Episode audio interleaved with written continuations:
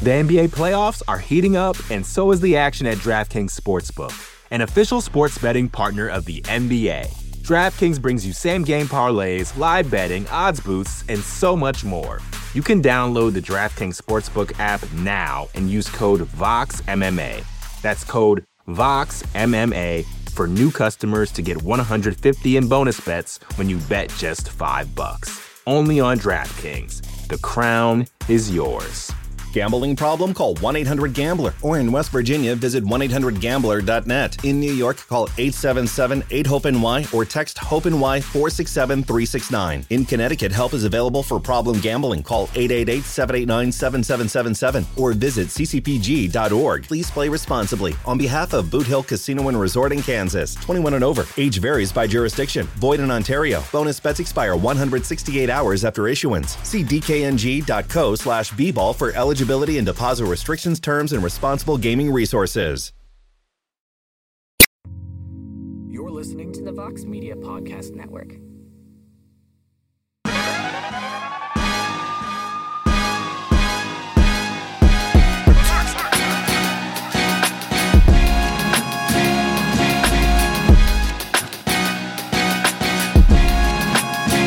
What is going on, y'all? We are back. It is another edition of No Bets Barred. This time, UFC Vegas 68 in the Apex. Wish it was in, uh, you know, Korea, Southeast Asia. It is what it is. We've also got Bellator 290, the return to CBS for the promotion. A lot of fights this weekend. Got some boxing matches. I got a couple bets down that I'll that I'll throw out there to you guys. Uh, it's good to be back. You know, we got a weekend off from combat sports, unless obviously not for you. Good. You want to count the Royal Rumble? I mean, uh, it is combat sports, but uh, yeah, it's good to be back, Jed. How we feeling, man?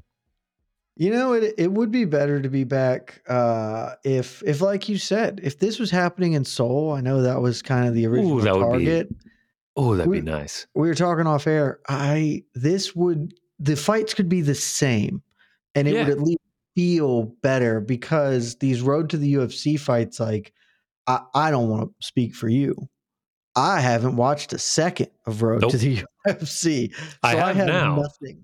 I have now. I've watched the highlights from from some of these fights, but I mean, Good there's no you. doubt. There's no doubt that this would be better because you have those home guys. You got the home cook, and the crowd would be going nuts for them. It would it would be a much more special moment for these dudes. Imagine winning the road to UFC tournament finale. You get the UFC contract in front of your home crowd. Everyone's going crazy. It, eh, I'm assuming your whole family would be there. It would be such a a more special moment, and it would also be like, oh yeah, it's a it's a 1 a.m. main card start on the East Coast because it's in because it's in Korea, uh, not because it's in the apex and it was supposed to be in Korea.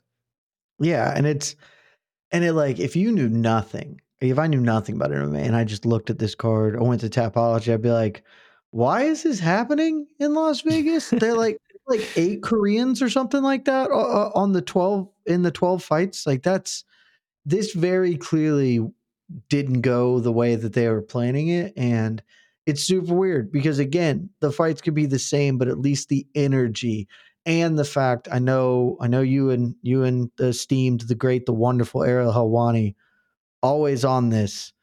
The Apex is a tough hang for anything. It's going to make it even worse for this event, which is uh look, eh, let's just call it what it is. It's one of the weaker offerings the UFC's given us, and that's oh. that's saying something. Given given we've had a, we've had that conversation semi regularly the past you know the past year this may be the worst of the bunch on paper so no doubt and and i think i think a lot of it has to do with it being the road to ufc fights which would make it a lot a lot cooler if it was in korea and like you know, it is fights. You, you, know, you can say that, but it's just like this is one of the lesser cards that I've seen since we've started doing No Bets Barred. I mean, if you just break it down, like I didn't know who any of these guys were on, on Road to UFC. I, I'm sorry, I didn't. I had to mm. research them, I had to find out. And that takes up four of these fights. Uh, mm-hmm. So, yeah, I mean, yeah, I, I really just don't understand. Like uh, some people, when I like hate on the Apex, will hit me up and be like, I don't understand the hate for the Apex. I'm like, I'll counter that with I don't understand the love for the Apex. What is there to like? It's an empty arena. Like I mean, if we were watching any other sporting event in an empty arena right now, I would be like, why are we doing this here? Yeah, I mean it's I I don't mind the Apex if the Apex hadn't become the default, the standard, right? Like it's if if you're just it makes sense to me as a hey, here's a consistent place to, for us to do business. Uh if they're putting on one of their shows a month in the Apex, I'm not I'm not going to care or be excited about it because it literally brings nothing to the table. But I also just like it, it, that would be fine. But when every fight card is in an empty arena and you've got Joe Martinez hitting the intros of ladies and gentlemen, make some noise if you are ready. and there's nobody there to make noise. So it's just like, it's, it, it is, it's like watching, frankly, it is like watching that season. Uh, this probably predated your fandom. The, they did a live season of The Ultimate Fighter where the fights were live um, trying to you know add some spice to it. it was like that because it's the same thing. There are only a handful of people in attendance, so it's just like watching two fights happen in an in an empty area, and that takes you can feel that energy through the television. You really can. Oh, dude, there's no doubt. Crowds make these these sporting events so much better. It's not even funny. Was- honestly, honestly, I thought to to tie this into where I think we need to at least briefly discuss Brazil two weeks ago that crowd was dead. That crowd yeah. did not was not what I was anticipating at all. Oh, it let and me down was, heavy. Yeah, and that was part I was really excited. Like the return to Brazil, this place is gonna go just off the chain. It's gonna be nuts and it's gonna be so exciting electric. And the fights were pretty good. Um, you know, really good, frankly, like a, a very solid event top to bottom. But the crowd was shockingly not into it. And that really I noticed that in my viewing experience. I was coming in anticipating London, and I got, I mean, better than the Apex, but it, it, it I wasn't feeling it, man. I don't know about you. No, I'm with you. And I mean, I doing the watch party, like I was kind of like half tuned into the crowd. I think the moment that I hit it the most was when uh, Glover Teixeira was getting introduced, and it was like, man, this feels pretty weak for a guy trying uh, to get the the light heavyweight title in his home country right now. It did feel weak. Honestly, when I heard that this fight card was originally going to be in Korea, I mean, we go all out here. We are into the gimmicks. I was ready to have some Korean Love barbecue gimmicks. for dinner. Like, you know, I was I was ready to go all out. Uh, kimchi. I was I was all in on that. Now, I don't know. I don't know if I'm going to do the Korean barbecue. Maybe, maybe we can cook something up on this very show. Uh, but just quickly, last thing on the Apex MMA on point uh, they did a great piece on just how many fights there have been at the Apex. And this is UFC Apex 68. Plus, during the pandemic, there were a few pay per view cards that ended up happening there as mm-hmm. well. I think it's We're talking like, like, 73 events times yeah. 12 fights an event. Dude, it's like 72, 73 events now that the Apex. And then that's not even counting like uh, Dana White Contender Series, uh, anything else that is that has happened mm-hmm. there, tough competitions. Uh, like they are they are getting their use out close of the to, Going to be close to a thousand fights there pretty soon if it hasn't hit it already. And I and I hate that, like what you said, it is the default now. Like it's it feels special that we're doing UFC San Antonio because it's a fight night that isn't happening at the Apex. Like I I needed to get to the part where the default is to do it in a city like San Antonio, and then you get the one offs at the Apex my hope, I've been thinking about this. My hope is that we're going to make our way to what I think is the optimal UFC schedule of they're currently running like between 42 and 46 events a year uh, because they're contractually obligated to hit like 42 is the magic number for them with their ESPN deal. And I would hope that that number can pare back a little bit because I think the ideal UFC schedule is three events a month. You get three events a month. You get one's the pay per view, it's the big event. You get one road show, Orlando, uh, wherever it is you're going, you do that. Uh, and then you do one at the Apex, and it's consistent. And then you get a weekend, you get one weekend off. That's still 36 events a year. Um, you know, give or take 30, 36 if you're sticking strictly to three events a month. And I think that that's ideal because then the other part of this fight card we're going to talk about it's not just that it's an event at the Apex. This fight card, Derrick Lewis, Sergey Spivak is a, it is a, a, it's a main event by definition, but man, Derrick Lewis is not the dude any like he's still a compelling figure in some ways, but he's on a three or four fight losing streak. Like Tell me they the don't have the bodies to fill up 42 events a year with quality main and co-mains and good cards. And so you're getting some really watered down product. I think if we Tell me the stakes of this card. 36. Oh, uh the only stakes on this. Road to the card, UFC, they can they can get UFC contracts. those are probably the actual uh, biggest stakes in the card, frankly. Uh, the only fights on this card outside of that that I think have real, like real stakes. Sir, if Sergey Spivak wins, that's pretty meaningful for his career. If Derrick Lewis loses, well, that sucks. But even if, if Derrick Lewis win, wins, it does nothing. If Spivak wins, he can start trying to make a march up the heavyweight title. Uh, and then realistically, I think the second most important fight on this card is Doo Ho Choi, Korean Superboy. We'll get into it. But if he loses this, I mean, this was a super promising prospect. Uh, still incredibly talented, but he's lost three in a row, um, which is tough. You know, it's really, really tough from that. Yep. Grant, one of those fight of the year. Great, great guy, and we'll see how that shakes out. But that's it. I mean, if you want to I guess Tybura Ivanov is for like a top 15 ish spot, but Uh, all right, like yeah. the, I mean, the main the the the opener, Tatsu Taira is probably Yeah, the was- like that's probably the best fight on the card and the most meaningful long term.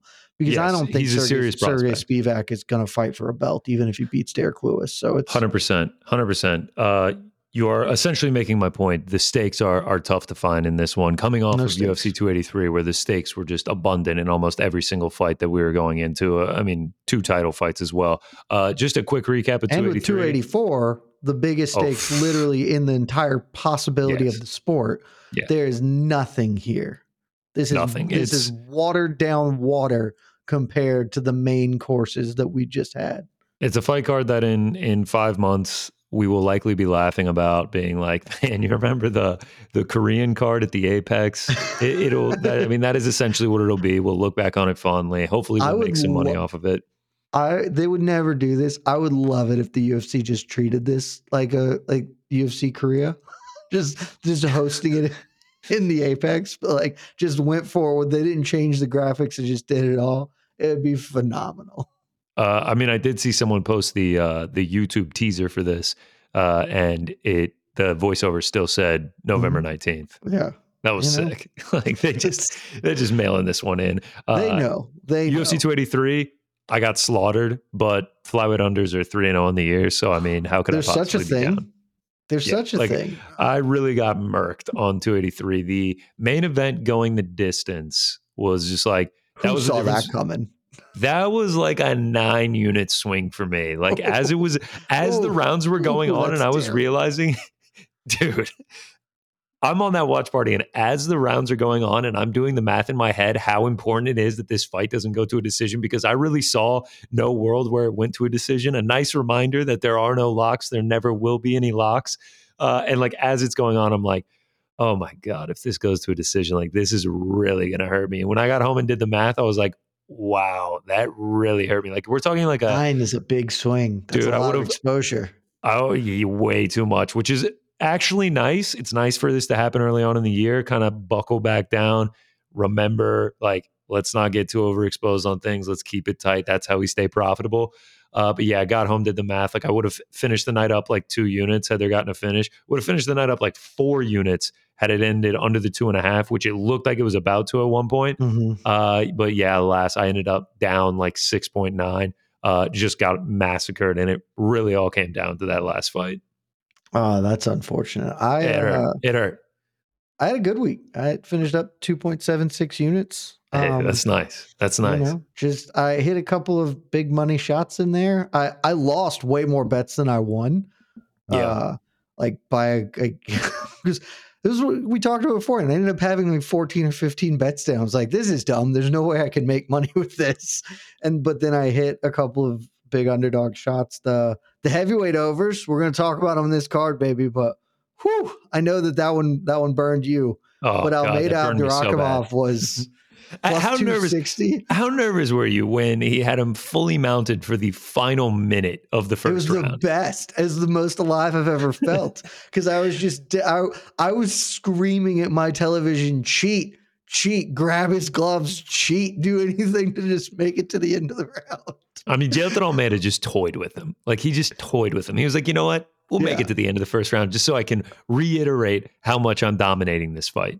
I saw Yeah. someone, someone came at me on Twitter and was just like, uh, I think Jailton got exposed tonight that he's really going to struggle with that weight differential. I was like, you have to be trolling, dude. Like, and he was like, no, no, 30 pounds made a big difference. I'm like, if that's what struggling is, this man is going to be a double champion.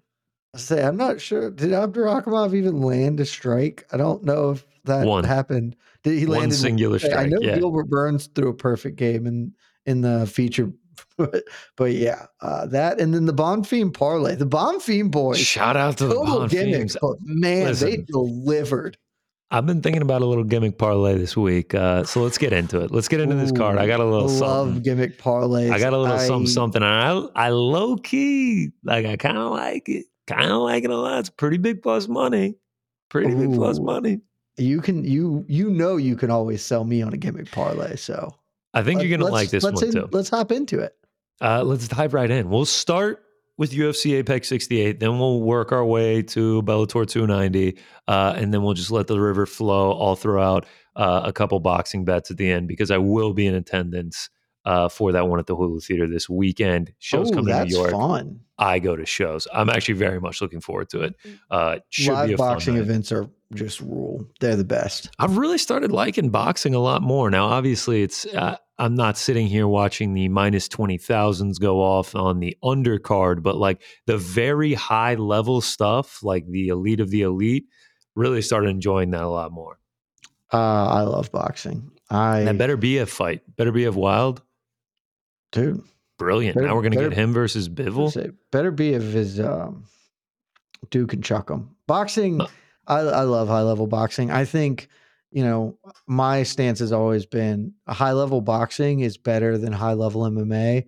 Uh, you know, anything below high level, give me MMA over boxing, like, you know, club fighters, etc. I'm, I'm, I'd rather just watch even a Bellator prelim, but high level Yes. boxing, there's not much better in sports than getting 12 rounds is just like so perfect.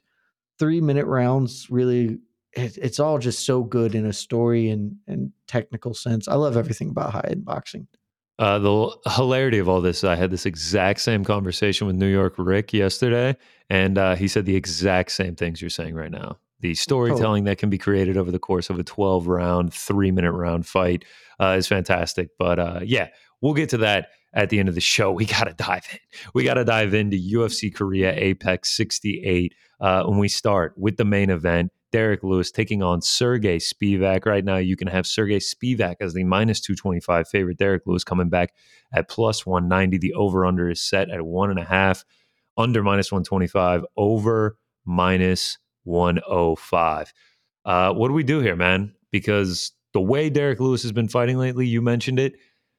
I cannot really trust him to put my money on him, despite him being a big underdog. And then on the flip side, Sergey Spivak, he has looked good of late, but there's just still something I just have a hard time putting my money against Derrick Lewis at a minus 225 price tag, just in case, just in case if he gets caught.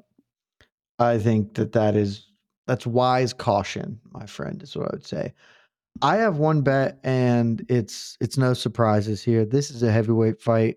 I'm going to live my dreams. I'm taking the heavyweight over. I did get it at plus money. It was plus 100 yesterday when I Yeah. locked it in. So I at least got it at, at an even kick. If that number's dropped a little bit, it might fluctuate back. It's still playing in the same area. It's minus 105 right now. Uh, but I'm with you. My Lewis may just be fully shot. It, it's really hard for me to say that though, like with confidence, just because Sergey Spivak is a very different fighter than the guys Derrick Lewis has lost to in this stretch. You know, Ciryl Gane is Ciryl Gane, about to fight for the disputed heavyweight title of the world. Tai Tuivasa is, is is about as different of a fighter as you can get from Sergey Spivak. And then Sergey Pavlovich might be the greatest fighter we've ever seen. Uh, I mean, if- at, at this point, uh, the, It the jury is out. The Yeah. jury is out. uh, he just melts everyone this moment he touches them. So it's I, I, that's not going to happen with Sergey. I a big part of me really wants to take an underdog shot on Derrick Lewis here, as I know statistically Lewis gives up a lot of takedowns. He has uh Derrick Lewis has my favorite jujitsu in all of MMA um, because it's not really jujitsu by like general standards of it. He's just like he just says no a lot.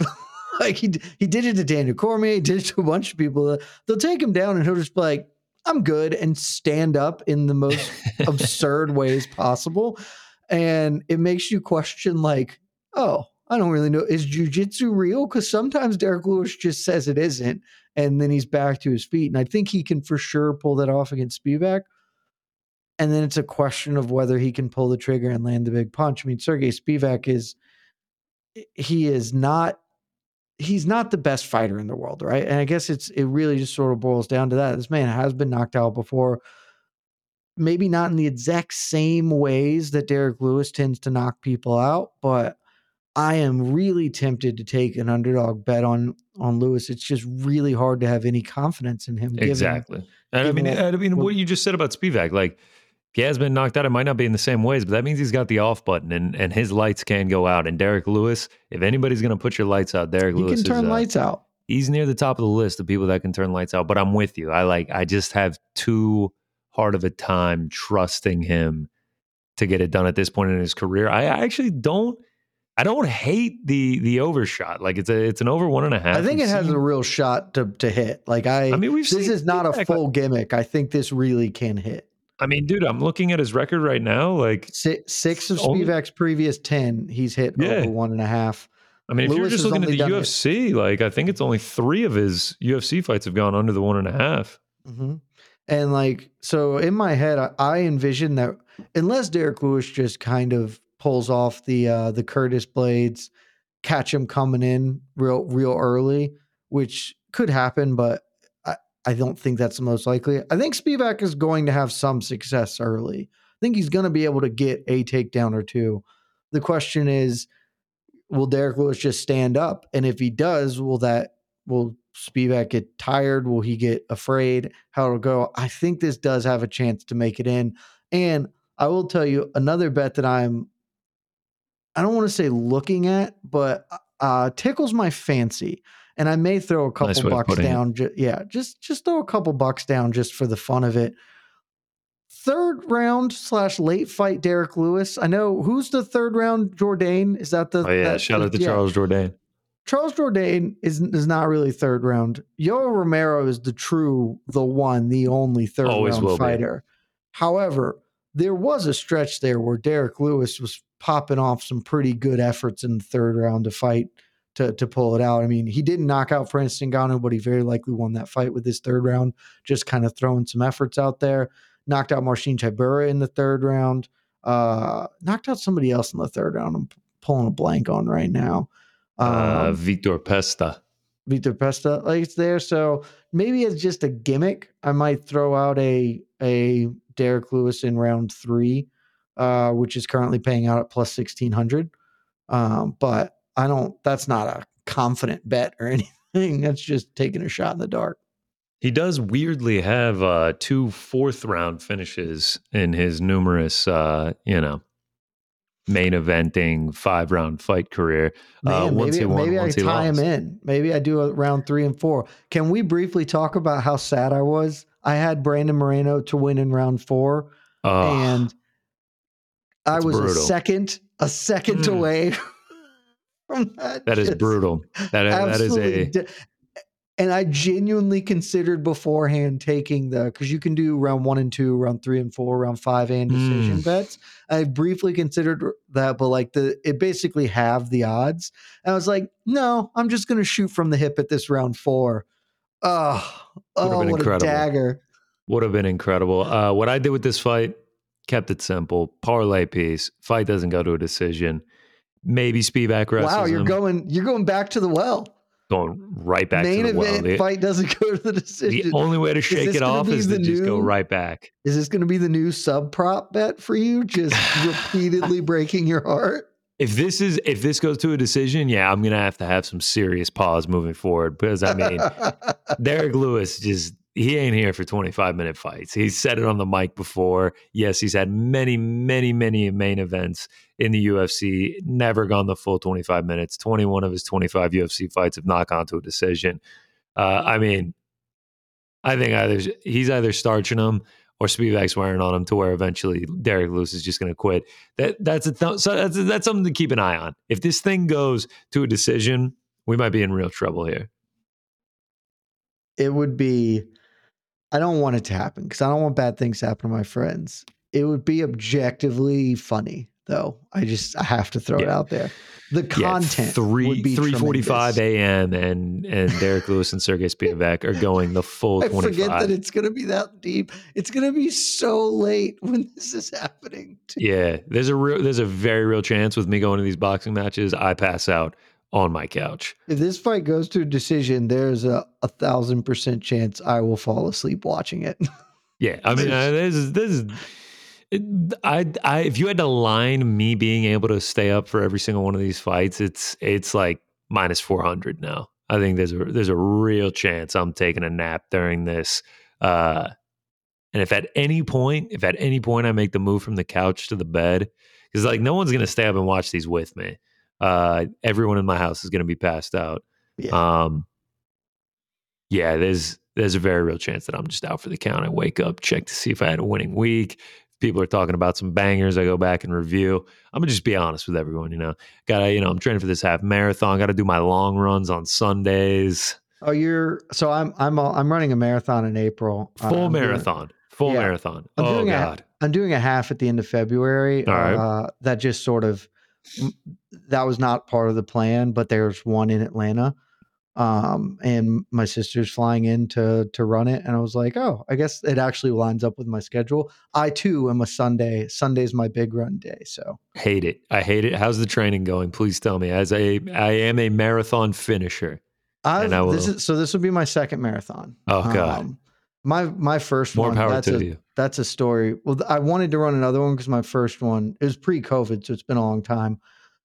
About as bad as a marathon can go, I think. Um, Actually, my same for me. my training went really well. I felt great, and uh, everything that could have gone wrong went wrong. I ended up losing every one of my toenails uh, after that, and so that I don't know why you're doing it again, dude. I really don't know why. As soon as I crossed the finish line, I was like, I'm done. I I really enjoyed the. I didn't think I would. I enjoyed the training, and I, I, I my marathon was really really bad. My time was terrible because my feet like just died for the for whatever reason. So now I'm, I want to do it better. Uh, and it's been several years, so I forgot how bad the three months after it was. So we're- yeah, we're yeah. My knee, uh, my knee just like completely blew out. Uh, about a month beforehand, I started like I went on a 20 miler for training, and I started feeling it. And then at like mile eight, just total blowout. Had to finish the last 18 on on one leg.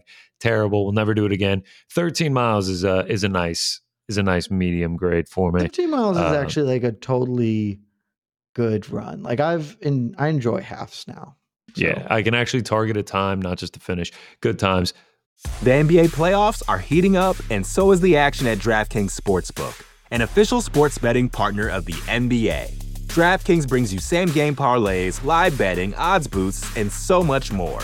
Don't miss out as the NBA postseason winds down. And new customers to DraftKings can bet 5 bucks to get 150 in bonus bets instantly. You can download the DraftKings Sportsbook app now and use code VOXMMA. That's code VOXMMA for new customers to get 150 in bonus bets when you bet just 5 bucks. Only on DraftKings. The crown is yours.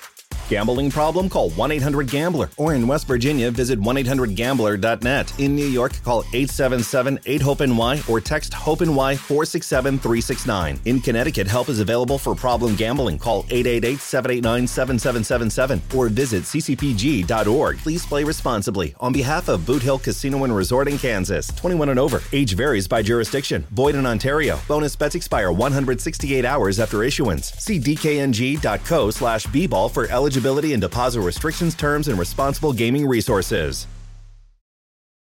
Let's keep it rolling though. Fun Chances of little me detour, asleep. so we can not talk about this fight card. yeah, long run on Sunday.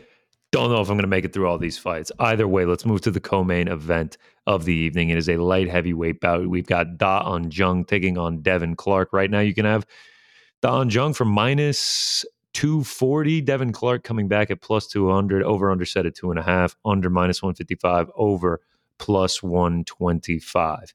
Uh, I kind of like Da Un Jung, just period as a fighter. Uh, though he wrecked me because I bet Kennedy Nzechukwu against him. But then I did fight. I did bet Dustin Jacoby uh, last year at UFC Long Island.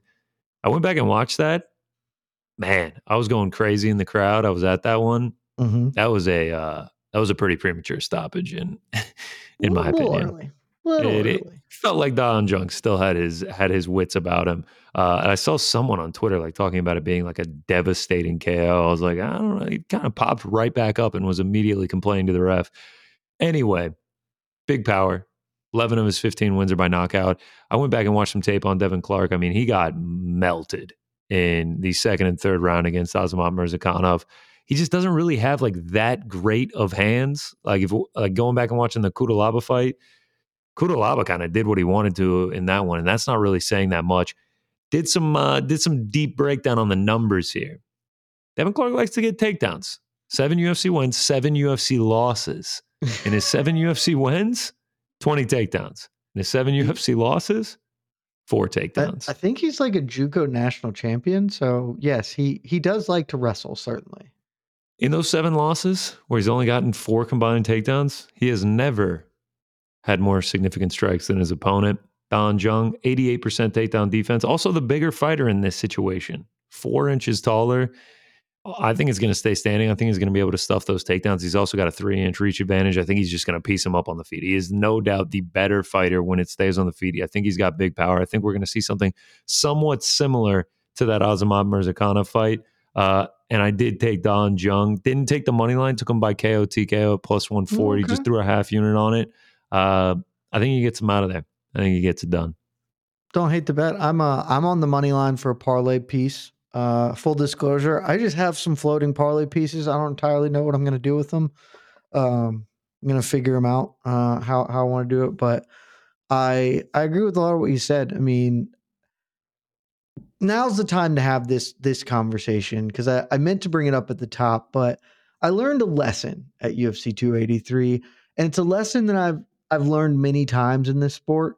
And I I came into 2023 thinking this like that this wants to be a focal piece of my gambling moving forward, and it's just this. Just take the better athlete. Who who's the better athlete? Pick them because if you look at the main card of of UFC 283, Jamahal Hill is a much better athlete than the almost senior citizen Glover Teixeira. Uh, Brandon Moreno and Deiveson Figueiredo are probably pretty close athletically, though I I would give the advantage to Moreno now that Figgy is getting a little older. Coincidentally, that was the closest of the main card fights, the ones where the athleticism was comparable. Gilbert Burns, Jessica Andrade, and Johnny Walker are all light years above Neil Magny, Lauren Murphy, and Paul Craig in terms of athleticism, and they ran over their opposition as to be expected. And it's just one of those things. Sometimes I forget. I was like, ah, I know Gilbert Burns is a better athlete than Neil Magny, but like Neil Magny's scrappy. You know, he likes to get a. He's a good good fighter. I want to do it. And instantaneously, that bet, I was like, oh, I just lit money on fire because Neil Magny, Jessica Andrade is playing a different sport than Lauren Murphy is. There were And people out there that that tried to clown me for for that or say that Lauren Murphy was going to win the fight. I, I had someone tell talking me to that someone would- who bet on her saying that, you know, I don't think she's going to win, but these odds are wrong. I was wrong. The odds were wrong. It should have been minus 12,000. Yes. Like Jessica Andrade. I had the under in that fight. That was tough to not cash. Uh, Yeah, but I mean, tough hang. that was just a beatdown. Pillar to post. Yeah. From the And- second it started to the second it ended. In that third round, like not even having the under, I was just like, they should call this, dude. I am not enjoying watching this. Like this woman Oh, is no, just yeah. losing brain cells by the second. I had I had over two and a half that cashed, and I ah, I literally was like, "This is." I, I I told Mike Heck on the after show. I think it's like, I feel this feels dirty. Like I don't want this money because that fight shouldn't have continued. But my point just being like, if you looked up and down 283, the winners were almost entirely just who's the better athlete. And Devin Clark isn't a terrible athlete, but I think uh, Don Jung is actually like a sneaky, very good one. The way he moves, the fluidity, uh, and we've you know they have a common opponent, and I know that uh, Devin Clark did finish William Knight, but when we talk about that wrestling, Devin Clark likes to wrestle. He was much less successful wrestling William Knight than Don Jung is. I, I think Don Jung's going to win. I don't know if he gets the stoppage, though I can totally see where you're coming from. But I just like the dude. Think he's a damn good fighter, and I'm going to take him at minus 240. Um, put him in a parlay somewhere with somebody. We'll, Yeah, we'll I'm see you, what man. that's going to be. I uh I kind of just like Don Jung as well. Uh, the Sam Alvey draw is uh, kind of sketch. You know, try not to think about that. Uh, you know, c- sort of plug the nose as you as you go through his his resume. But uh, yeah, Don Jung, we're both on him. We'll see what happens. Boom. Hopefully, he gets it done. Moving on to a heavyweight bout. Marcin Tybura taking on Blagoy Ivanov. Right now, you can have Tybura for the beautiful price of minus 135. Blagoy Ivanov at plus 115. A lot, of, a lot of money coming in on Ivanov. Uh, I feel like uh, Marcin Tybura has has come down quite a bit. Yeah, on DraftKings, he opened at minus 195, all the way down to minus 135 now. The people, the money seem to like Ivanov this week. But more importantly, for your sake, the over under is set at two and a half, over minus 205. It's the magic under ticket, baby. Plus 165. So I'm joining you, but I'm not just doing the over. I am doing Yeah, goes to the decision. fight goes to a decision. Way to uh, go. I parlayed this with another fight that I will get to later on. Uh, I mean, dude, if you're ever going to do a heavyweight over, it feels like this is the one to do. No, like Blagoy Ivanov been finished one time in his career, Gone to decision ago. in all six of his UFC fights. Every UFC fight, seven straight gone to a decision. Then Tybura, five of his last seven, all gone to a decision. Feels like these are the two to do it. Uh, yeah, Tybura, he's been knocked out four times. He's still durable, in my opinion. And good news is, Blagoy Ivanov uh, has one KO in Yeah. the last five, a- six years. Yeah, he's not not a big knockout puncher. So, yeah, I have mean, nothing you, on you know in terms of you, the side distance. you, so you know where I'm at. Uh, I'm on Yeah. the over. I'm not going thing. I'm just taking the over to stick with it, and for another reason, because I do have a side. Uh, I don't feel wildly confident, um, but we just talked about how this fight is almost certainly going to decision, or at least feels that way. Uh, Marcin Tybura minus 130 or 135, you said. Get him by decision at plus 150. Uh, and given his A track nice record and the the fact that Ivanov doesn't, like, he's been finished once, I, that just feels like that gap between his his straight odds and his prop odds are too big. So uh, I took Tybura by decision at plus 150. Uh, and that's, it just doesn't seem right. But then I don't want to have Tybura by decision and fight goes to the decision. I don't, those are, that's too overlapping. So give me, just took the over with it minus 230. And, uh, yeah, I, I don't know. I think this fight's probably going to be like some, somewhat like Augusto Sakai versus Blagoy Ivanov. You know, just, I think, I think Tybura just outworks him, but it's going to be ugly. This fight is not going to be pretty to watch, man. No, no, this is this is the fight where I will definitely have dozed off and uh, you know made it back to my chambers and wake up and realize that I didn't need to watch it in the first place because everyone's like, oh, that was a decent decision. Uh, all right, so we're both have it going long. You have Tybura by decision. Next up, it is a featherweight bout. The return of Doo Ho Choi going up against Kyle Nelson. Right now, you can get Choi for the price of minus 180. Kyle Nelson coming back at plus 155. The over under is set at two and a half.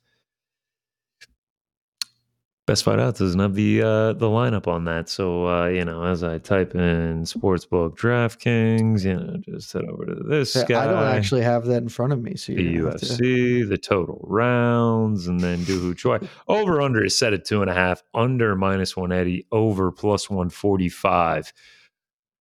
Don't have a side here. Actually, if you'll notice as we go through these picks, I don't have a side in almost all of these fights. I think I only took one, and it's a parlay piece uh, in Hmm. terms of a side. I played the under two and a half at minus 150. Choi, like I think he's going to win, but he's just coming back from this long layoff, so I can't fully trust him at the at the price tag. But uh, I mean, ten of his last eleven have gone under the two and a half. Nelson, six of his last eight under the two and a half. Plus Nelson, three of his last four losses he got finished in. Choi, his last two losses he got finished. Like, feel like the finishing potential from both is high, and being finished is also high.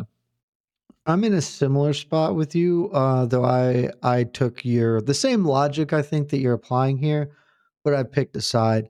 Uh, I've taken Doo Ho Choi by uh, by KO TKO at plus 120. I do think we'd likely get a finish here, and this could be entirely transparent. This could just be me still holding on to my priors, you know, believing that man, this kid coming off the Thiago Tavares performances, like hey, this guy's one of the best prospects in the sport takes a bunch of time off, you know, had to do his service, etc. But incredibly fun to watch. Last five fights, five performance bonuses, three fights of the night, uh, and two performance of the nights. Like this dude is is hell on wheels. And as Kyle Nelson's a fun fighter, good fighter, but I think that Doo Ho Choi is better, and I think that we are likely to get a finish. So give me the plus money on Choi by stoppage. I like that. I like that. Doo Ho Choi, Dan Jung. We might be working with something here. Uh, let's keep it rolling. The final car, final fight on the Korean main. super parlay. Is that where we're Uh, gonna go? and, uh, and then that's a nice little tease as we move on uh, to the next one. It is the final card on final fight on the main card. I just did that twice. Said the final card, uh, but it is the final fight on the main card. It's a welterweight bout. Yusaku Kinoshita going up against Adam Fugitt. Right now, you can have Kinoshita for the lovely price of minus 320. Fugitt coming back at plus 265. The over under is set at two and a half, under minus 120, over plus 100. Though I feel like that is uh, that is no longer accurate. I'm just going to go to DraftKings Sportsbook under minus 140, over plus 110. Uh, and I again, I did play the under. Um, I think it was Dan Best Fight Picks on Twitter. Shout out to him, great follow on Twitter. He pointed out just playing some highlights that uh, Yusaku Kinoshita is like the Japanese Connor, patient southpaw, big left hand, uh, ultra violent. And when I went back and watched tape, and I kind of went at it from that perspective, I kind of saw it. I kind of saw it. I mean, he's a he's a firecracker of a fighter. Um, so I did find my way to the under on this one. Took the under two and a half at minus 130. I mean, if you just look back at Kinoshita record, I mean, uh, first of all, he is undefeated. His one loss came by way of disqualification for stomping dude's face out. Yeah. Have you have you watched it? He's the like uh, the fact that they accredit that to grabbing the cage when It's he stomped dude's It's face out. Like, it is like, oh my gosh, it is it is a very, very violent finish. Uh, but yes, he was grabbing the fence because he needed to get sturdy to put dude's face through the canvas Get- with his get- foot. getting leverage. It's it's the Jon Jones Yeah, elbow. Literally. Literally. I actually it's just like watched. literally the exact same finish, only instead of downward elbows, it's stomping a man's face. Yes, It- I actually just watched that Jon Jones one back recently, and like, bro, he is wailing on dude forever before it finally gets called with the with the twelve to six I'm elbows. saying- well, yeah, that's right. He wasn't finishing him until he went to the illegal maneuver. Yeah, there it is. There it is. I like that. I like that. Uh, and I mean, like Fuji looked all right against Morales. Like I really wasn't that impressed. Uh, last time out, I think it was at UFC 277. I kind of just feel like this fight holds the same fate for him, and he ends up getting finished in this one. Uh, but if he if he ends up winning, like if you just look at, back at the guy's records, obviously uh, Kinoshita is he's never gone to a decision. I mean, seven pro fights, five am. He's all under the two and a half. Uh, Fugitt seven straight fights under the two and a half. Like kind of surprised to see the line where it is on the other two and a half. Maybe Vegas knows something that I don't, but I feel like these guys are going to come in here and throw, and and someone's going to get dropped. But I I really do think that Kinoshita is going to come in here and and make a statement and, and get it done. Uh, I parlayed him up with the main event doesn't go to a decision. Nice little weird parlay there for you on the main card.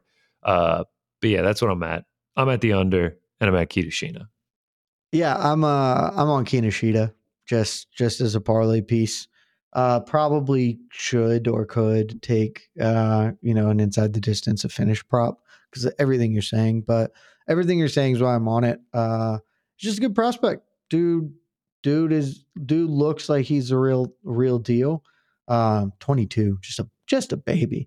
Um, but yeah, looks like he's the real deal. And uh, Adam Fugitt is uh, the kind of guy you put in there to give him a, a good workout. And I think that that's what we're going to get here. So Kinoshita is one of my open parlay pieces. Figure out how to tie them all together uh, and, and go from there. Love it. Lockstep in the final fight on the main card. Let's move to the prelim. So we're only going to get into agreement, a few. I think on this fight card in general so far. Yeah, so, okay, I like it. I like it. So we're only going to get into a few of these prelims. We've got a lot to get into, so we're only getting into four of them.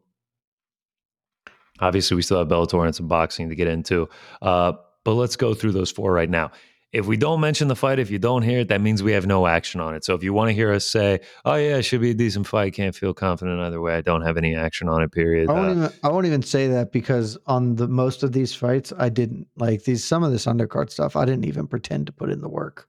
So like I'm not gonna I'm not gonna look into this. I don't blame you. I don't blame you, man. Uh, but let's kick it off. First prelim that I do have some action on: Rinya Nakamura going against Toshimi Kamas. Let, let me try that one more time. Toshimi Kazama. There it is. It's all about the inflection, you know. Uh, hopefully, I am getting that right. I mean, some of these names are tricky, having never heard of them before. I am on the under two and a half in this one. Rinya is a huge favorite, and probably rightfully so. Uh, I mean, he's a six and zero prospect. Uh, dude has incredible wrestling chops. U23 wrestling world champion back in 2017, silver mes- medalist at the Japanese Nationals. Um, like he's an absolute beast. He's also got crazy knockout power. Watching back some of his tape. Uh, and if Kazama can't get takedowns, which I'm not really inclined to believe that he's going to, he went two for 13 on takedowns in his first road to the UFC fight. And so far, uh, Nakamura has stuffed all four takedowns.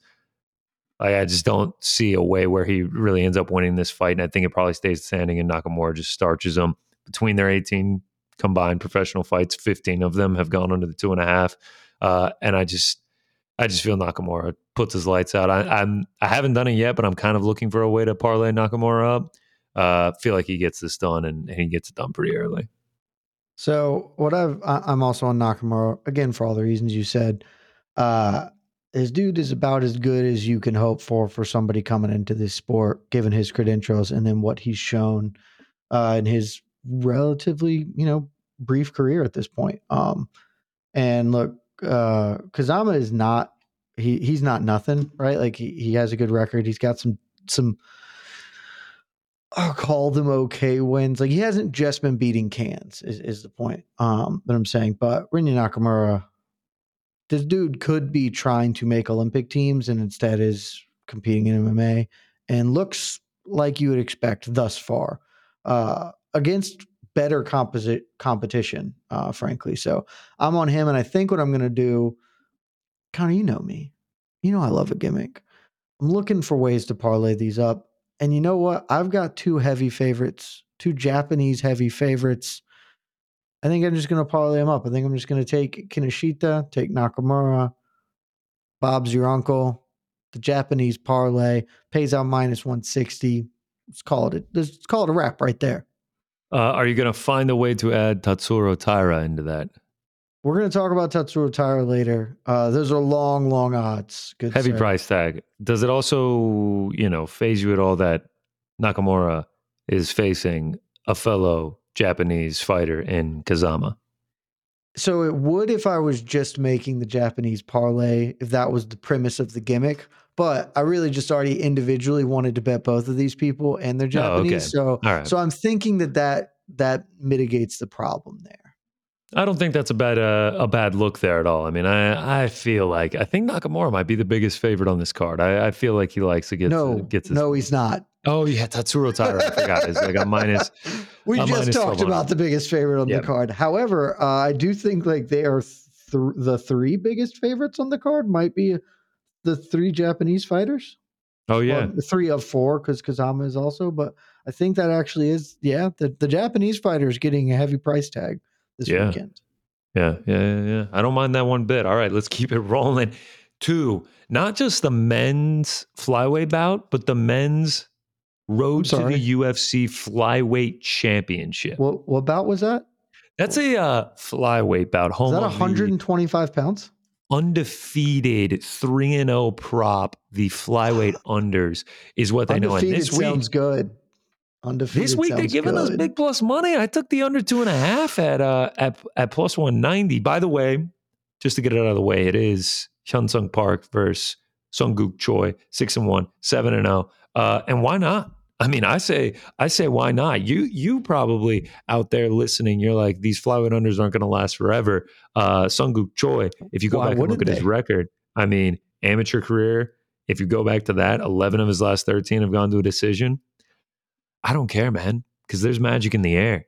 Hyun Sung Park is minus 200, and his first two road to the UFC fights ended in the first round. And actually, if you look at it, he's had six straight fights go under the two and a half. He's also the favorite. He's got finishing capabilities. And I'm just going to say he just keeps it right on rolling here, gets himself a UFC contracts and cashes another flyweight under.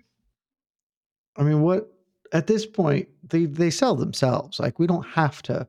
We don't have to sell this. You don't got to put a ton on it. It's plus 190. No, throw a half unit and Yeah. enjoy yourself. Exactly. And we know what's going to happen. I will say the only other thing I will note here, listeners know me. I looking at the card, I wanted I wanted the gimmick. I wanted the Choi parlay. I wanted it. I can't do it uh, because uh, Sung Sung Troy. I I don't think he's going to win, and I think that he is the he is less what we want to happen. Right, the flyweight under magic seems more likely to happen with our boy Hyun Sung Park, and so can't can't put Choi in a Choi parlay. I'm just I'm just going the under on this fight. No other bet. All right. I love it. Uh, I mean, it's easy. It's easy. The work is done for us. That's my favorite part. Uh, I- next up, We talked about this card being bad. I will say it gave me four bets that I had to think zero about before laying them blindly, and what's better than that? which I appreciated. That made research easy. Cannot complain about that one bit. And we go from a men's flyweight bout to a woman's flyweight bout. It is Ji Yeon Kim. Ji Yeon Kim, Hive stand up, the mob, the mafia. We were all there when she was robbed by Priscilla Cachoeira. We all saw it with our own two eyes. The worst robbery in the history of not just the UFC, but the sport of MMA. We were all there. She takes on Mandy Böhm. Right now, you can have the four fight losing streak owner Ji Yeon Kim at minus 260 versus the 0 2 in the UFC, Mandy Böhm plus 220. I am not on a side here. I am on the fight goes to a decision, parlayed that up with our beautiful heavyweights, Marcin Tybura and Blagoy Ivanov, minus 325. How did I not even look at that? I mean, What's Mandy the odd Böhm on it? minus 325 fight goes to a decision. Mandy Can't Böhm untrustable in my in my opinion. Ji Yeon Kim lover, part of the Ji Yeon Kim mafia, but four straight losses, tough to trust her. If she comes out and does what she does, if she's just that high volume striker that we know her to be, that she was when she was brutal, brutally robbed against Priscilla Cachoeira, she'll win this fight easily, no doubt about it. What I do know, what I do know for a fact that I don't even have to ask questions about, these women have had 11 UFC fights between the two, and 10 of them have gone to a decision. I don't expect to That's a finish here. I think it goes. I think it goes the full 15. Oh, that's a good parlay piece. You said it's 350? Uh, I Mm. took minus 325. No, minus 325. I mean, that's, I'm going to have to find a way to uh, work that in. For whatever reason, I didn't even like consider. I guess I just had a brain fart. Didn't even look at overs in this fight. Um, but yeah, probably going to find a way to work in uh, the over two and a half or that, the whatever, to to some sort of a parlay.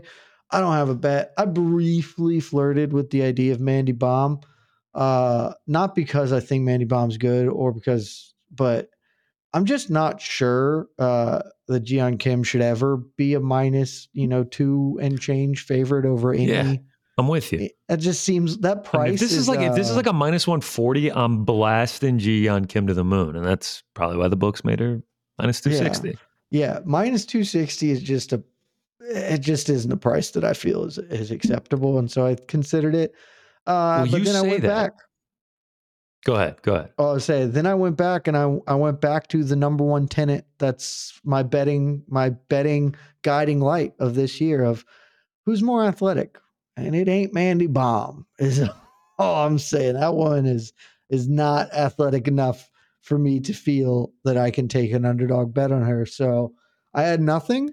Uh, Okay. but now I'm going to take this. This uh, this This, goes per- to this decision. is perfect that you say that. This is perfect that you say that because you tee me up for another fight that I want to get into that that brings us to uh, the most imperative part of this entire podcast, the I middleweight love, bout. I love what you're about to say. I know. I already on. know what you're about to say. I couldn't be more excited about it. very early on in these prelims. Uh, it's a middleweight bout between Jun Young Park and Denis Tiuliulin, one of the just toughest names in the UFC. I mean, T I U L I U L I N. That is him. Right now, you can have Jun Young Park for minus 200. Tiuliulin coming back at plus 170. So, what I want to propose to you, if you're looking at this, UFC Korea Apex 68 a lot of Korean fighters fighting this weekend. There's there's seven of them, but one of the fights is Korea versus Korea. This was supposed to be in South Mhm. Korea. In Seoul would have been fantastic. So what we have is is five individual Korean fighters, you know, fighting against different people. They're they're taking on the world, the Russias, uh, Korea, the Korea versus the world. Korea versus the world, Canada, America. Uh, I mean, they're literally going against just about everyone. You know, we're we're we're touching all the corners of the globe. So what I want to do is throw out this to you. The five Korean fighters are this: Jun Young Park, the Iron Turtle, Ji Mhm. Yeon Kim, love Ji Yeon Kim. I ha- had to find a way to play her. Jung Young Lee, Doo Ho Choi, Da Un Jung, all favorites, all minus 180 or bigger. Parlay all five of them up, pays out plus 540. Only plus 540. Wow. I, honestly, I thought the number would be bigger. So I don't hate it. I'm not going to join you. Wow. I'm not going to join you. Now with why. that, with with that, what did you think I was going to say? I thought you were just going to say, let's take the Don Jung and let's parlay him up with Jun Young Park. because I'm with you in the logic of uh, Denis Tiuliulin is a negative athlete. Like as far as uh, the the turtle is not the world's most jump off the page athlete, you know, the the Iron Turtle, uh, Jun Young Park, but Denis Tiuliulin is the slowest man I've seen since Sam Alvey fighting in there. He just ain't got it. And so I don't mind at all laying a little bit of wood there with with the Iron Turtle and Don Jung as a Korean favorite parlay. I frankly didn't realize that there were that many big that that there were that many favorites because in my head I'm just not really even considering the road to the UFC fights. And that's where I that's where I have pause because I have to say, only only one of them is Road to the UFC. I know, but I have literally never seen Jung Yong Lee fight. I I don't want to place a bet on somebody that I know absolutely nothing about. To me, this is just trusting in the Korean spirit at this point. I mean, so you're looking to do the Daeun Jung Jung Young Park parlay. And that pays Rolls- out plus 112. It, it rolls right I mean, off that rolls tongue. right off the tongue. Daeun I Jung think- Jung Young Park parlay. I mean, Yeah. that is that sounds great. I mean, you're talking about the D U J J Y P P. It's it's it's a great play.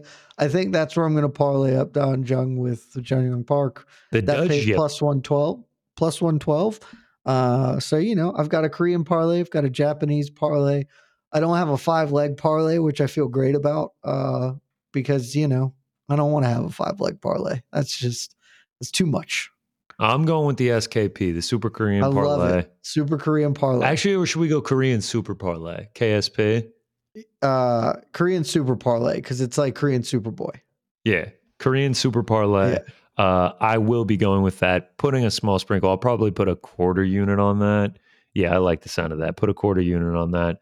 Uh, that is what I will be going with. It's Um, beautiful.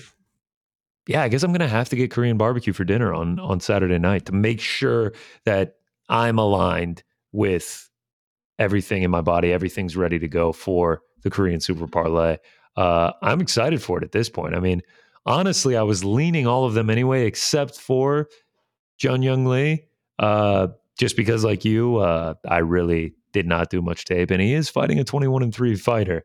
Uh, but I fell in love more when I realized that like they're just covering the globe, like they're fighting a Russian. Uh, Jung Young Park is fighting a Russian. Ji Yeon Kim is fighting a German. Uh, Jung Young Lee is fighting a man from China. Uh, Doo Ho Choi is fighting a Canadian. Don Jung is fighting an American. Like it's it's perfect.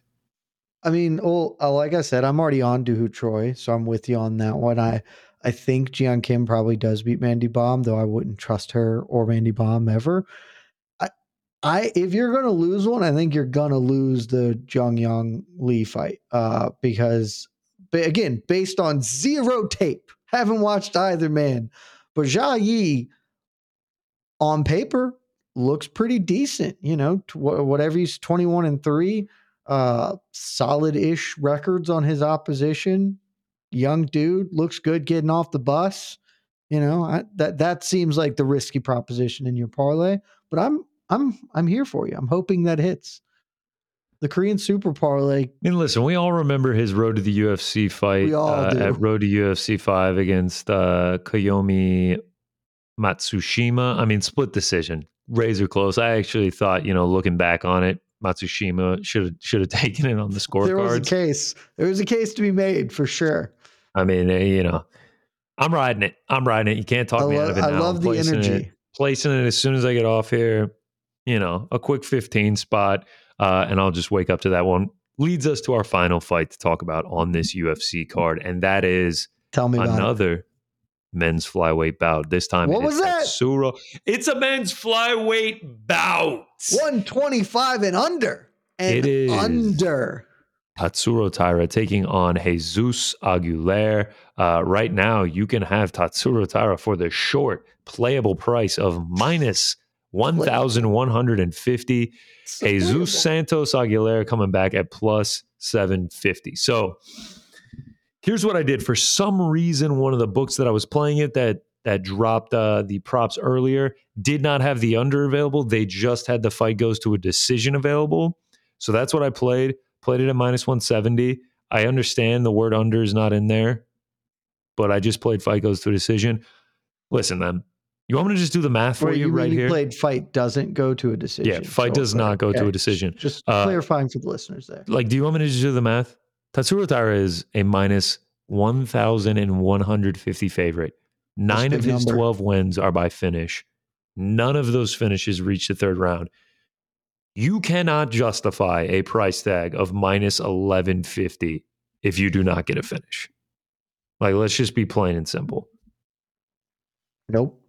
I don't, I'm not sure you can justify this price tag at all, but for sure. A first round finish, in my opinion, justifies it. Like an easy first round finish. eh, maybe. I mean, An come on. easy like, I- one, yes. I mean, if he he, looks like Jailton Almeida, then yeah, but Yes. Uh yeah, I mean honestly though, like is like he's pretty young. Like I mean, there's like a world where like this is not even close to being justified. But what I will be doing is playing the fight does not go to a decision. uh, I think that's.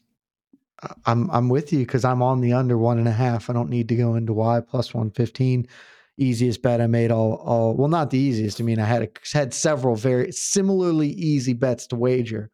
You didn't think about But- waiting on the two and a half. You said no, I do one and a half. They're giving me no plus money under one and a half. Eight eight of Taira's career wins are under one and a half. Uh, it's gonna happen. Here's the deal, though. Okay. Tell me the deal. Took a shot, fired it Oh. up, fired it up, took a shot. Huh? Aguilar plus seven fifty. Whoa! Fired it up, took a shot. We are getting funky here. It's just it's such a big number, and I love Tatsuro Taira. He's the man, dude. there was a stretch where I was like, all in on Muhammad Mokaev, and I'm still super high on Muhammad Mokaev and think he will a thousand percent fight for a belt and probably win it. But the last years made me be like, maybe I should have been that hyped on Taira because he has just been electric lights out, just nothing but violence and action. Jesus Santos Aguilar is not a pushover. I know that this that this kid is is not as young as Taira, but he is still 25, 26, uh, eight and one record and some some quality wins and quality performances in all of that. I think if the flyweight under Magic is going to die, you know, undefeated right now, if it's going to go somewhere, uh, this is the fight where maybe it backs off on us because I think Aguilar is, is really tough. Aguilar can grapple. Aguilar's got a sick gilly. Taira and he, I think, I think we're going to get some really fun exchanges on the ground. I do favor Taira, but this price is just too big, in my opinion. Uh, and maybe he'll come out and justify it. Maybe he will come out and just hustle Aguilar off the off the floor. But I I'm taking a, a very small shot. You know, just I fired a half unit. Don't need to throw a full unit at a price like 750, uh, especially when I don't have a wild amount of confidence in it. But going for it. So Aguilar plus 750 half unit fire, and then of course the under one and a half. Love it, love it. Uh, that's a bold play on you. We'll see if it works out. Be really cool if uh, Jesus Aguilar uh, just got to finish. Knowing both cash, you know, unders. I mean, if, and if anybody gets, if if anybody gets finished, it'll be great. So if if Aguilar gets finished in the first round, I won't even be sad because then I'm still hitting the under yeah. and I'm still making money. Still there profit. you go. That, profit, there's baby. always a positive in everything. That's what we have to remember. All right, that is UFC Korea Apex 68. That ties a bow on that. Let's move to uh, the second part of this No Bets Barred podcast, which is Bellator 290. Bellator making its return to CBS, the retirement fight for Fedor Emelianenko. Um, so, what are we thinking? Oh, uh, I just pulled up DraftKings. Uh, the odds have, since uh, this was maybe an hour ago, uh, the odds I had Bader at minus 225, which I immediately bet. Um, he is already down to minus 265 on DraftKings right uh, so what I was going to bring up to you actually is there are there are some books that have some playable numbers out there uh, for Ryan Bader. Um, I mean, when we started this podcast, actually, he was minus 215. He he has now dropped, and I was saying to myself, like, I have to play this, right?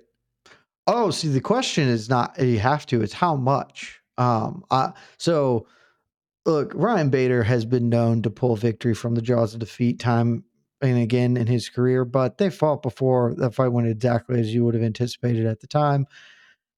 And Emelianenko is much, much older, and I don't think there's any real reason. I think Fedor is the greatest heavyweight fighter of all time. I think he's one of the five best fighters of all time. One of my personal favorites. I love that man, uh, and this will be sad to watch this happen. Uh, and if he wins, that will be tremendous. It will be one of the best moments that has happened in this sport in years. Uh, the last emperor gets to go out on top. What a what a story! What an exit! What what an everything! And maybe this informs my betting because I won't even care that I will lose this bet. But I reflexively, I thought this fight was going to be minus four hundred because they'd fought before and it was very clear what happened. And sure, maybe Bader's lost some off his step too, but Fedor is, is like a couple of years away from an AARP card. There's no, he's 46, man. Like, I don't, this, I, when I saw 225, I was like, okay. I put five units on it. so, wow, five like, units. Let's go. Yeah, I was just like, all right, well, uh, this number seems very dumb and maybe I get punished for it. And if I do, I'll, I can live with it and, you know, because it'll be such a great moment. But this the price at minus 225 seemed insane. I think any price up to minus three is still pretty fine for a bet. Yeah, I mean, I uh, I saw minus two fifteen earlier at that same book. It has already plummeted down to uh, minus two seventy. There's still some books out there that got minus two forty. I was coming to you for for reassurance. I was like, what am I missing here? Like I have to play this. I'm not gonna go throw. I'm not gonna do five units on it. Uh, but yeah, I mean, I'm about to throw some cheddar on Ryan Bader as we speak right now. Yeah, I think the because I, after I made the bets, I was just like, I think the answer just has to be how quickly he lost to Corey Anderson. You know, Corey Anderson put a right hand behind the ear and wobbled him, and Fedor still hits hard and is kind of quick and can maybe do the same. But I, I just, it, I don't know, man. We saw Bader knocked Fedor out in 30 seconds, and that fight it's hard to say this for a 30 second fight, but that fight was not competitive.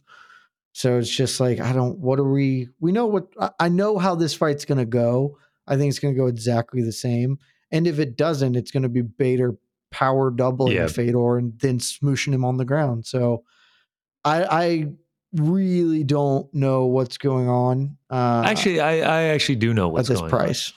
Um, I won't lie. I know what's going on. I mean, people, people want to see, yeah, people want yeah. to see Fedor win in their final fight, but it looks like the market is now correcting itself from that. Uh, yeah. yeah, I mean, I think, I think that's got to be it, right? Uh, yeah, I mean, I see some people being like, "Wait, sort of what you just said." Like it was just like, "Oh, well, like Ryan Bader is much older now." It's like, okay, well, I I guess I forgot when Fedor jumped in the time machine and got to pause time for himself. That would be like, dope, though. That would be if sick, that happened, dude, that yes, would be awesome. Everything you're saying, I've just I've just placed Ryan Bader at minus two forty. Didn't get the minus two twenty that you got. Like this mm-hmm. this line is moving. I, it's a roller I think this might ride. be like one of the three times I've ever gotten a better line than you. well, uh, yeah. Someone asked me about that last week. Uh, it's not something I'm proud of. I live on Best Fight Odds and FightOdds.io, and I have Twitter notifications, and that's why I'm like always up on lines. It's uh, you're grinding it's something that I look forward Putting to never doing work. again. Uh, yeah, there will become a time. There will come a time in my life when I'm done with this stage, and it will be nice. It will be peaceful when I don't run to my phone when I hear a Twitter notification because those are the only two places I get notifications from. Uh, but yeah, I was like really. I'm kind of bummed that I missed out on the 215, but I was looking for the reassurance from you.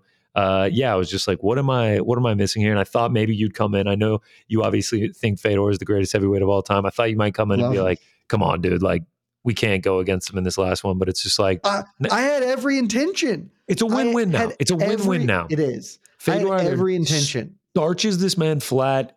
It's a legends moment. We we get the he rides off into the sunset. It's beautiful. Or we get to cash a ticket, and it's just like, why wasn't that minus a thousand? Because yeah, I'm with that, you. He either he either like I mean, Fedor could always catch him, dude. He, like heavyweight fight, he could always catch him, but like he either catches him or the other option is Ryan Bader just slams this man to the ground and just has a boring Ryan Bader win. Yeah, just it's is one of two outcomes. And that's saying I intended to come on here and be like, same as I did with Shogun at 283, was like, I know Shogun's washed and old. I don't care. I'm going to bet on him because I won't be on the wrong side of history. I intended to do that with Fedor. And then the line, I was like, this is so wrong. Like, this line looks so wrong to me that I can't not. So here I having, am. Haven't gotten the prop yet, but uh, fight doesn't go to a decision or under four and a half, under three and a half, whatever the playable line is, I, I will be parlaying that up. So a thousand percent. Uh, I, the other note I have on this fight, don't know when if these are dropping, but would you care to take a guess if you don't know off the top of your head the last time Fedor Emelianenko uh, got out of the first round, win or lose? I know his entire Bellator career has ended in the first round. That is sure correct. And it was, in fact, the fight immediately before that, uh, a decision in 2016. And then before that, three first round finishes in a row. So of his last one, two, three, four, five, six, seven, eight, nine, ten, he his last 10 fights, nine of them have ended in the first round. And I am so confident that that's the outcome here as well. Uh, whenever that drops, I will be taking fight ends in the first round bet. It probably won't even be a great price given that, but Fedor comes out to to be exciting and to throw hands, and somebody's going to drop. I mean, if you even just look at it, most of these finished in the first two minutes. You're looking uh, at several want, in the first minute. You want a little? You want a little stat here? Uh, Fedor 40 and 6. 4d6. Thought that was kind of weird. I don't know if that's, you know, just like, mm-hmm. don't know what that means. Don't know how to interpret it. He's 40 I and 6. think about it, but that's interesting. And he's 46. So you do with that information whatever you want. Take that one home, sleep on it. Don't know what it means yet. Haven't figured it out. I'm sure there's something there. Uh, but in his six fight Bellator career, the fight length has been an average of one minute and 57 seconds, all six of them ending He's the first round. He's he's made over the half round twice. So, for like, that reason, for everything that we're just saying right now, uh, it has become available on Bet Online. They just dropped all their over unders. I did just play the under one and a half minus 225. Oh God, yeah, hammer it. Um, and then whenever somebody drops a, you know, uh, I love that there that there's like an over four and a half, as if that's a thing that's gonna. right like i mean like it's like either either fedor starches him ryan bader starches him or like Fedor's 46 dude No, we're not going th- 25 there's minutes really only only those two outcomes. They're gonna throw hands. One man's gonna fall down. Probably gonna be Fedor.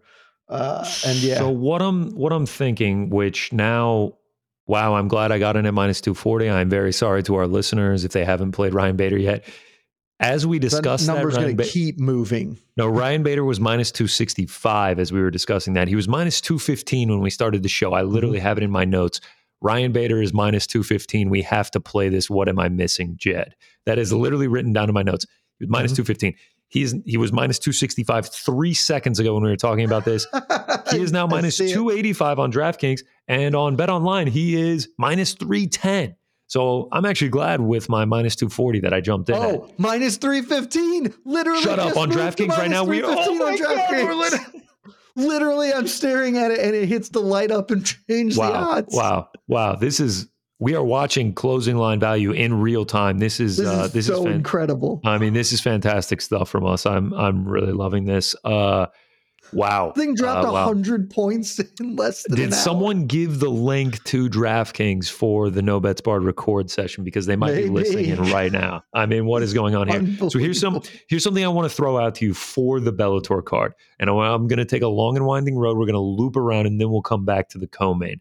So what I want to throw out because I I I don't just like it, love it. It's probably going to be a terrible price, but I'm probably going to kind of have to unload a little bit on this one. Uh, third card down. This is only a three fight main card, which is very odd. Sabah Homasi is taking on Brennan Ward. This fight is guaranteed fireworks. Guaranteed. It's a good fight. It's a fun fight. Fun, fun fight. Fun fight. Fight does not go to a decision. I don't know what that is going to be priced, but parlaying that up with Ryan Bader and Emelianenko just feels like it is destined to hit. Like if I'm getting that parlay at anything less than like minus 250, I'm going to be forced to play it. Uh, Homasi, 14 of his last 19 have gone under the one and a half. Brennan Ward, 19.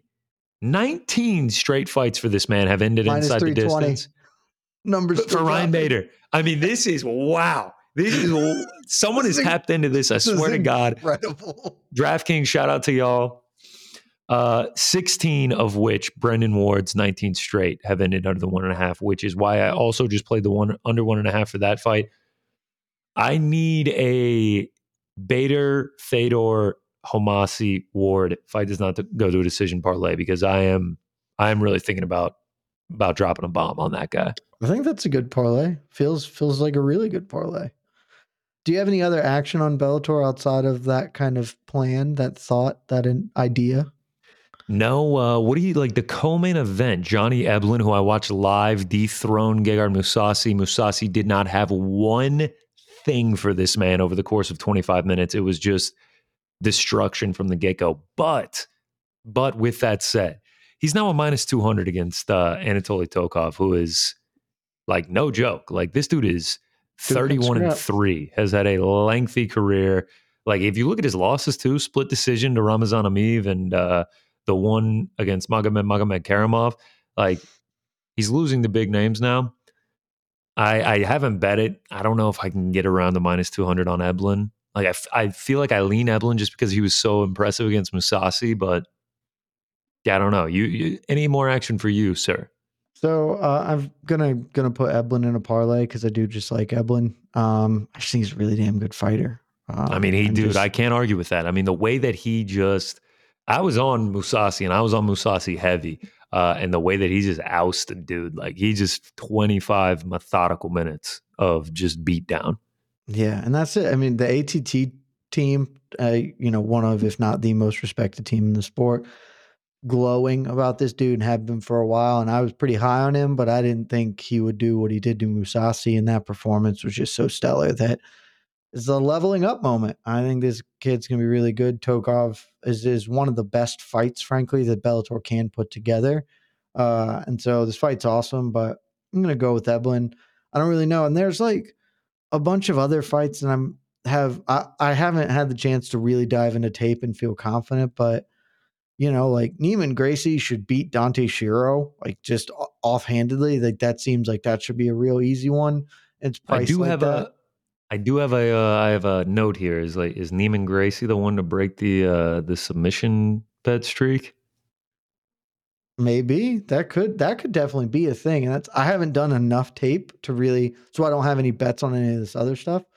But it's just like Darrion Caldwell feel like I don't know that Nikita Mikhailov is actually good. Um and Darrion Caldwell isn't great, but at one time he was very good and he does have a really, really good skill, and that counts for a lot. Um, you know, Max Rohskopf's out there again. Like it's there are actually a bunch of like somewhat compelling fights here. We've got a Magomedov fighting. I know we know the Magomedov rule. Maybe I just parlay the Magomedov up, uh, Ahmed Magomedov, uh, who maybe isn't. I, I don't know that he's the next guy or whatever, but 26 year old undefeated dude who has looked quite impressive for much of his career. So I, I just don't know where I want to go with some of the rest. I was hoping maybe you had something jump out.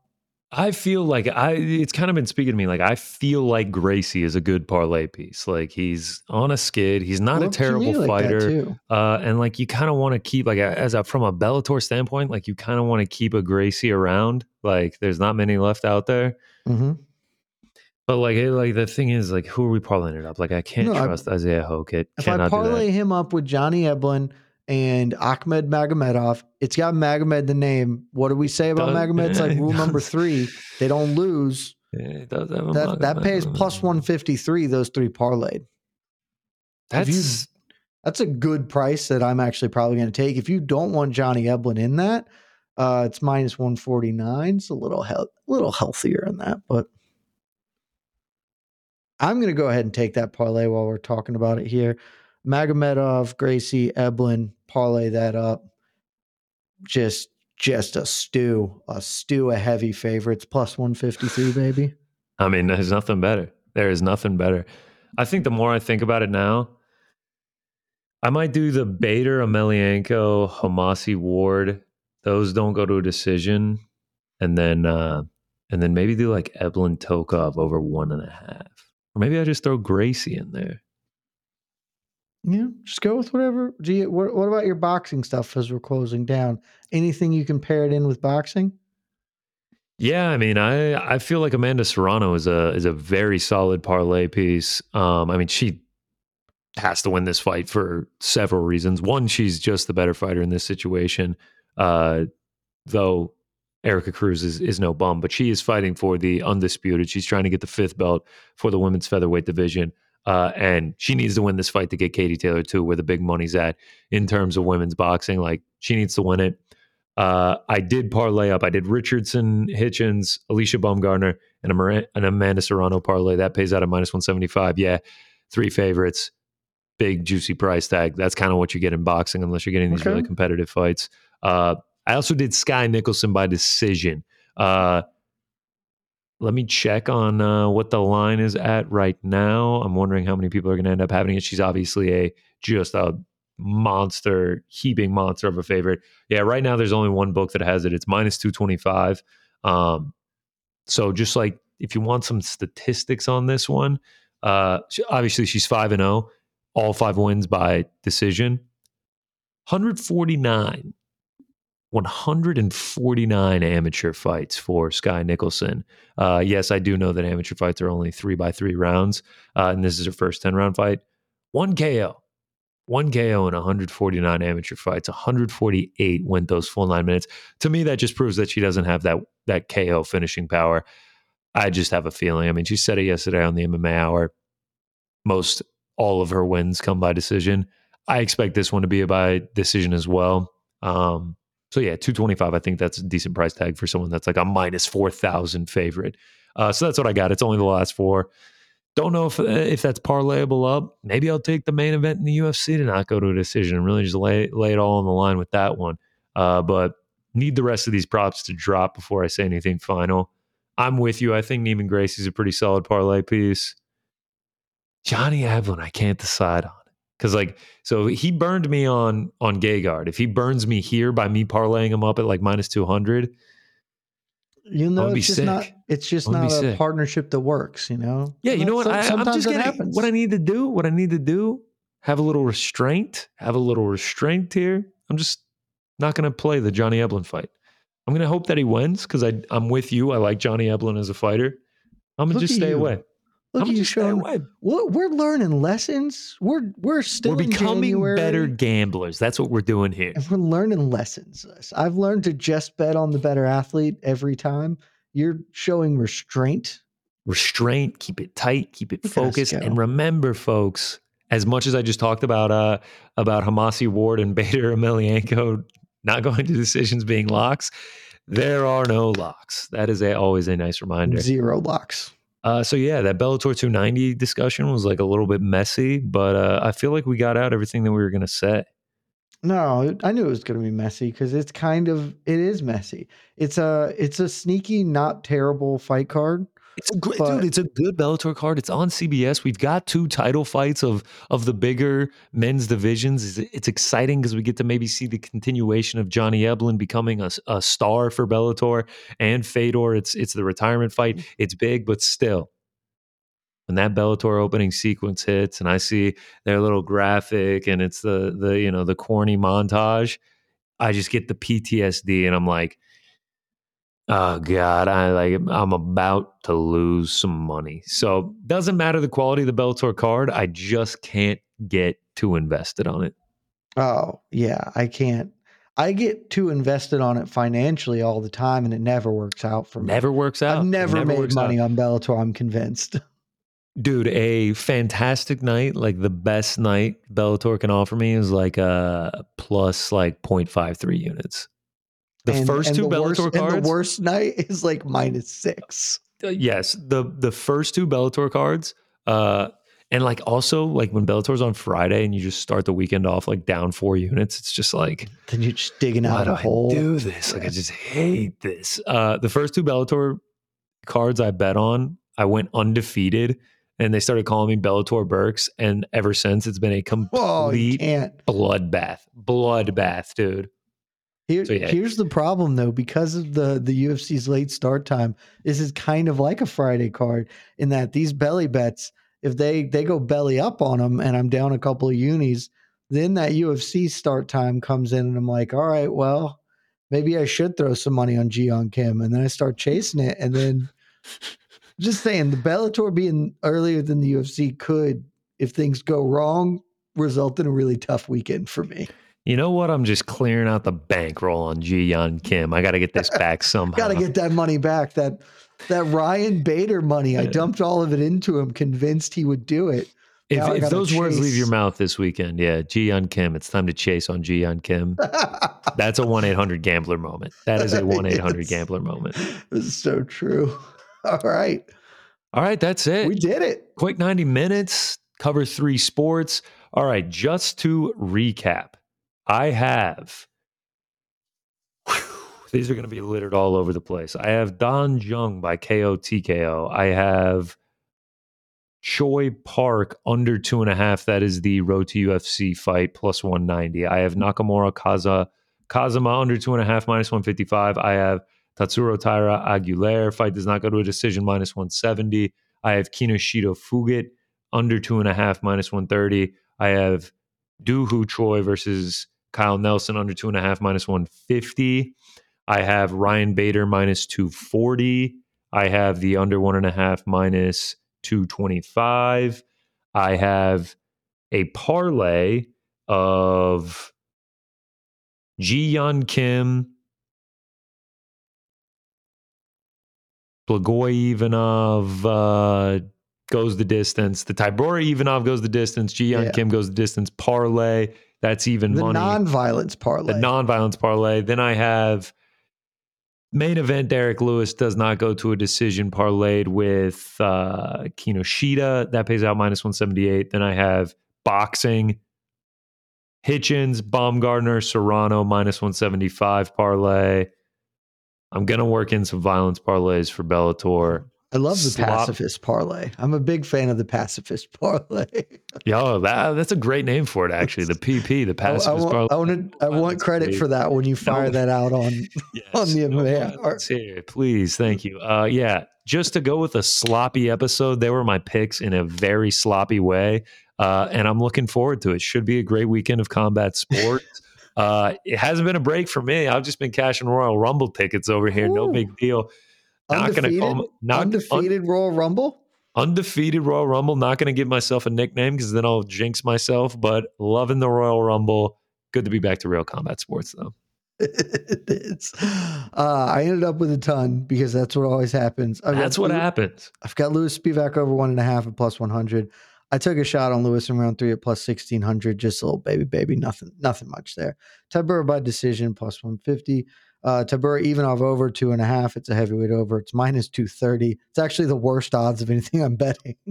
I got some. I got some juice this week. I'm not gonna lie. What's I new? I don't mostly. I've juiced in the parlays. Uh, Doo Ho Choi by KO TKO plus 120. Uh, Troy Park under two and a half, flyweight under plus one 185. The other flyweight under Aguilar Taira under one and a half plus 115. Also taking a half unit shot on Aguilar plus 750 just to see. Uh, big, big bet on Ryan Bader. Five unis down at minus 225. I'm sorry you don't get that price. In case you weren't keeping up with it, though, that price is now minus 325 at DraftKings. I can't. I, like that Keep had to plummeting. been. That had to have been the best content we've put out in a while. Easily. The the live. Oh yeah, I think Ryan Bader's still like minus two fifteen. Nope, it's Nope. minus two sixty five. Okay, I'm gonna play it at a different book at minus two forty. oh shit, now it's minus three hundred. Oh no, there it goes, minus three twenty five. Who knows It- what it'll be at by the time people are listening to this? It's like that moment in The Big Short when they're watching the debate and the stock price is going down and they just keep getting text updates. Oh my goodness, it keeps dropping. It's exactly the same. I- I I like I've I've never experienced anything like I've been betting for almost 10 years now. And now that I'm like so deep into MMA, I've never experienced anything like it. It is literally like playing a stock market sometimes. Yeah, it was that was nuts. Uh, I'm gonna take a shot on Fedor Bader round one whenever that becomes something I can shoot at, and then I've got three parlays. Uh, Kinoshita Nakamura, the Japanese parlay pays out minus 161. Uh, the South Korean parlay, just the two legs of it though. Uh, Don Jung and Jun Yong Park, uh, that pays out. I don't have what that pays out in front of me. Uh, it's like plus 130 or something like that. And then Gonna go with the belly parlay. Neiman Gracie, Ahmed Magomedov, Johnny Eblen plays out plus 153. And those are the bets. That's the show. That's the show. I forgot to say I do have the the Korean parlay that I'm going to put in plus 540. It's all yeah, the you can't leave the Korean Super parlay out. Yeah, I mean the Korean Super Parlay, Korea versus the World Super Parlay. We're still workshopping the name, trademarks going out. That will be happening. Fun show, 90 minutes for the people. Covered a lot. Covered, a lot. Two events Uh, and the little boxing. Yeah, yeah. I will be at the boxing event. I'll have my portable charger on me so I can stream uh CBS Bellator and Smart. UFC undercard. Gonna just be a jam packed weekend. Actually, not even a jam packed weekend. It's just like from 6 p.m. on Saturday night till like 4 a.m. on Sunday morning. So, uh, nice 10 hours. Jam packed 10 hours. Jam packed 10 It's a lot. There's a lot of fights happening in those in those 10 hours. Gonna be fun. Can't wait. Wouldn't ask for anything more. When I pass out on my couch at 1.30 and miss the rest of the UFC card, and I wake up at 5 a.m. in my drool, and I'm like, what's going on? And then I check my uh, you know, my my bank rolls, my my betting accounts, and it's just all zeros across the board. I don't know what I'm gonna do with myself, but that's that's what we get for UFC Korea Apex 68. That's that's what it is. Uh, so until next time, next week, next week, Let's UFC go. 284, Australia. pound for pound number one versus pound for pound number two. Might be working on trying to get an Australian on the show, someone from down under, someone that can Aussie, tell me Aussie, Aussie? whether or not Vegemite is good. Uh, Oh, TBD. terrible. I'm gonna try it? it. Uh, nope, but I'm gonna try it for the first time during UFC 284. Did you have it just a spoonful on some toast? What'd No, on some toast. Yeah, it's uh, we can cover that next week. That's all we got for this show. UFC Korea Apex 68, Bellator 290, Amanda Serrano versus Erika Cruz. That's all. See you next week. love you guys.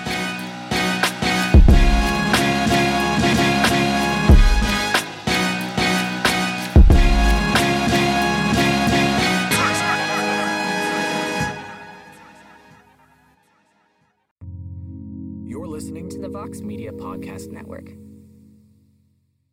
The NBA playoffs are heating up, and so is the action at DraftKings Sportsbook, an official sports betting partner of the NBA. DraftKings brings you same game parlays, live betting, odds boosts, and so much more. You can download the DraftKings Sportsbook app now and use code VOXMMA. That's code VOXMMA for new customers to get 150 in bonus bets when you bet just 5 bucks. Only on DraftKings. The crown is yours. Gambling problem? Call 1 800 Gambler. Or in West Virginia, visit 1 800 Gambler.net. In New York, call 877 8 HOPE NY or text HOPE NY 467 369. In Connecticut, help is available for problem gambling. Call 888 789 7777 or visit ccpg.org. Please play responsibly. On behalf of Boot Hill Casino and Resort in Kansas, 21 and over. Age varies by jurisdiction. Void in Ontario. Bonus bets expire 168 hours after issuance. See dkng.co slash bball for eligibility and deposit restrictions, terms, and responsible gaming resources.